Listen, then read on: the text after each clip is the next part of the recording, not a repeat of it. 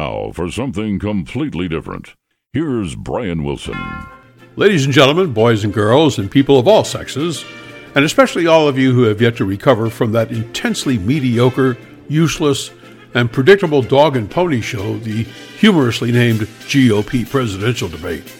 Your Funkin' Wagnall has an excellent description of it under Circle Jerk. Welcome once again to this week's soporific episode of The Two and Only, our intellectually anesthetized slide down the razor blade of life, with ribald comments and lobotomized observations from sincerely yours, Brian Wilson, your proxy TV observer, and investigative journalist, best-selling author Ahab's Harpoon for the New York Post, and celebrity host at tonight's ear-splitting karaoke championship at the appropriately named Bearded Clam and Slurpee Bar, my side-kicking compadre, James Bovard. Well, howdy, James. Oh, wait a minute. Wait, wait, wait, wait. Oh.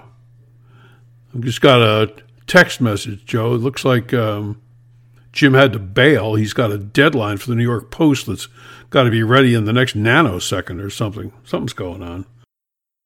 Well, I tell you what. Why don't we um, why don't we just review this, and we can talk to Jim the next time and see if he has any other comments he wants to make. First, of course, the big news that's in the headlines that relates back to last week's two and only Senators nix casual clothing as bipartisan resolution sets new dress code for the Senate floor. That's the headline from the AP. The Senate voted Wednesday evening to reverse an informal guidance issued by Senate Majority Leader Chuck Schumer last week that senators could wear what they want when voting or speaking in the chamber. The resolution, passed by voice vote with no objections, requires that the business attire be worn on the floor of the Senate, which, for men, shall include coat, tie, and slacks or other long pants. Didn't bother to specify what women should wear. The bipartisan resolution by Joe Manchin, the quivering D from West Virginia, and Mitt Romney, the rhino from Utah, comes after a backlash to Schumer's announcement. The thing I found interesting about all this is not only did it match up with the predictions we made last week, but a little bit later on in the story, down a few paragraphs, there's a quote from Chuck Schumer. Though we've never had an official dress code, the events over the past week have made us all feel as though formalizing one was the right path forward. You started it, Meatball. You're the one who just went ahead and did it. There was no reason to do it. What do you expect? People are just going to take it lying down because you're the king of the Senate? What a dink. Well, anyway, um, let's move on to the debate. And uh, take a few notes on that. It certainly was overhyped, an underdelivered display of lots of bad manners and flaccid moderating on Fox. The Fox network wrote up an article about it. Here's the opening line. Republican presidential debate Wednesday evening was filled with memorable moments and lines as candidates clashed on stage for the second time in the 2024 election cycle, quote unquote. So, rather than highlight the ideas and intentions they would bring to government to put the country on sound footing economically, to show leadership in solving the border crisis, reducing crime, bringing the country's energy policies back to sanity and sustainability? No. Fox chose to focus on Fox's five top moments. Let's take a look at these. Number one, Trump a no show. With a keen sense for the obvious absence of the former president, still holding a monster lead over everyone else, former Tons of Fun star Chris Christie's snarky Donald Duck one liner went over like the lead balloon he so closely resembles. Post debate polls show the audience massively turned off by that. Personally, I believe he's using the debate for self flagellation using his Donald Trump icon. Number two, Nikki Haley and Vivek Ramaswamy spar over the potential dangers posed by Chinese owned social media platform TikTok. At one point, Haley remarked that she felt dumber when she listened to Ramaswamy speak. Well, frankly, Nikki, I didn't think that that was possible. Haley might have had some decent ideas, but she presented them like the bad witch in Wizard of Oz. Assuming Ramaswamy doesn't make the cut, uh, I kind of see him as the perfect White House concierge with a side hustle for Crest toothpaste. They sparred over the greatest national security issue, TikTok. So there you go. Number three, DeSantis defends Florida Black History curriculum.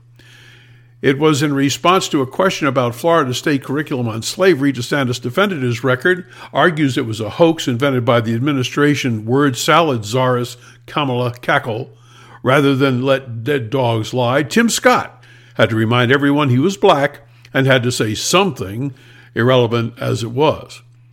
Number four, I've been sleeping with a teacher. Well, during an exchange between Mike Pence and Chris Christie about school choice policies, the former vice president raised eyebrows when he spoke about sleeping with his wife. All things considered, he may have raised an eyebrow, but not much else. How that qualifies him to be president is to be debated later with Jill Biden. Number five, Scott spars over past business venture with Ramaswamy. Scott took issue with Ramaswamy over his comments during the first GOP debate that every candidate excluding him were bought and paid for. You may recall that. It was the first so called debate. Everyone on stage howled at Vivek's comment. You'd almost think they had been stabbed in the wallet.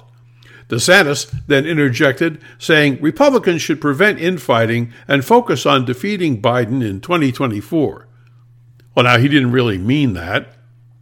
He just saw it as a chance to burnish his leadership skills from his center stage position. You know, networks always like to do winners and losers, especially Brett Baier. My vote for losers six of the seven junior varsity gladiators and the three moderating eunuchs.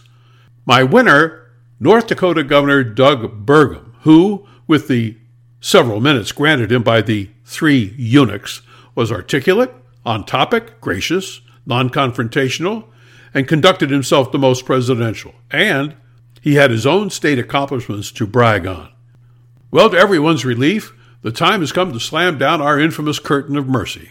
While the SAG AFTRA writer's strike is allegedly over, the UAW is trying to wipe off the Biden stains from its picket lines and gas prices defying gravity.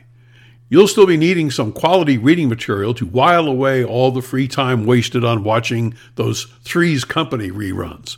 So take this opportunity to load up on Bovard's books, the entire 10 volume set, available at Amazon and other affordable outlets.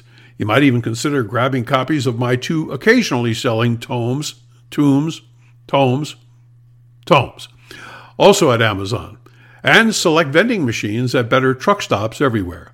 Don't fail to remember, drop by Substack and get a free subscription to Brian Wilson Writes. Even with Bidenomics and inflation, you can't beat the price.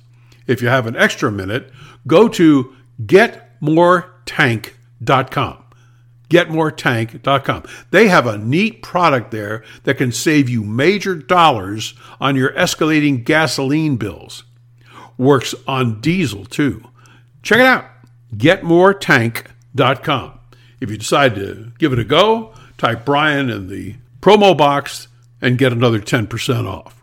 Good stuff. Regardless of your shopping habits, be sure to join our bus driver Joe Ted and the Bide a Wee Bar and Stool for Slim Whitman night, the Barfing for Distance contest starting at 9 o'clock. Members of today's studio audience will each receive free memorial posters of the GOAT of third base, Brooks Robinson, who sadly passed away to the other side a couple of days ago.